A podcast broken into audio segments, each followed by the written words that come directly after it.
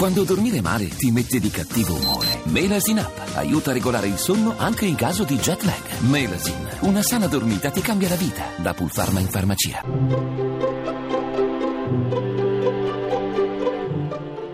Il pensiero del giorno.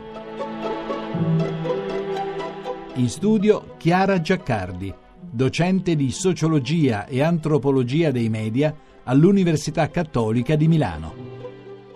Il desiderio è come il seme che lotta nel terreno, ha scritto Emily Dickinson. Non c'è desiderare senza questo movimento di uscita da sé, di morte e rinascita. Non è fuga, è ciò che ci apre, ci attira verso gli altri, l'alto, l'oltre, e insieme ci radica alla vita perché il desiderio fa fiorire ogni cosa, ha scritto Proust. Mai rinunciare ai desideri, scrive Rilke, e aggiunge: Io credo che non ci siano adempimenti, ma desideri che durano a lungo, perché il desiderio è un vuoto che non può essere saturato. Ci spinge ad alzare lo sguardo verso le stelle, pur sapendo che non potremo mai afferrarle. Come scrive Pessoa, lontano v'è una stella, e vicino v'è il non averla. Ogni nome del desiderio è in un certo senso un inganno, anche quando è tu.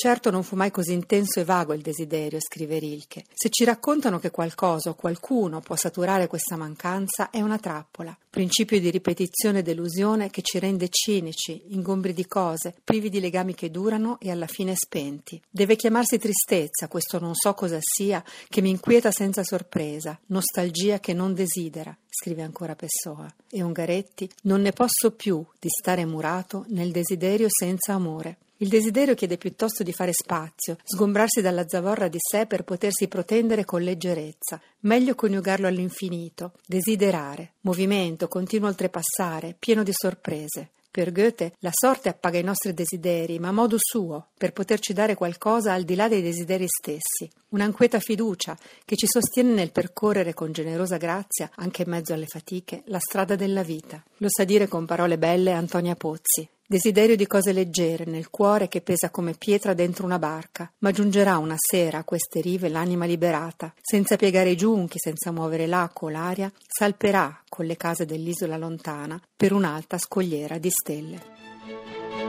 La trasmissione si può riascoltare e scaricare in podcast dal sito pensierodelgiorno.rai.it.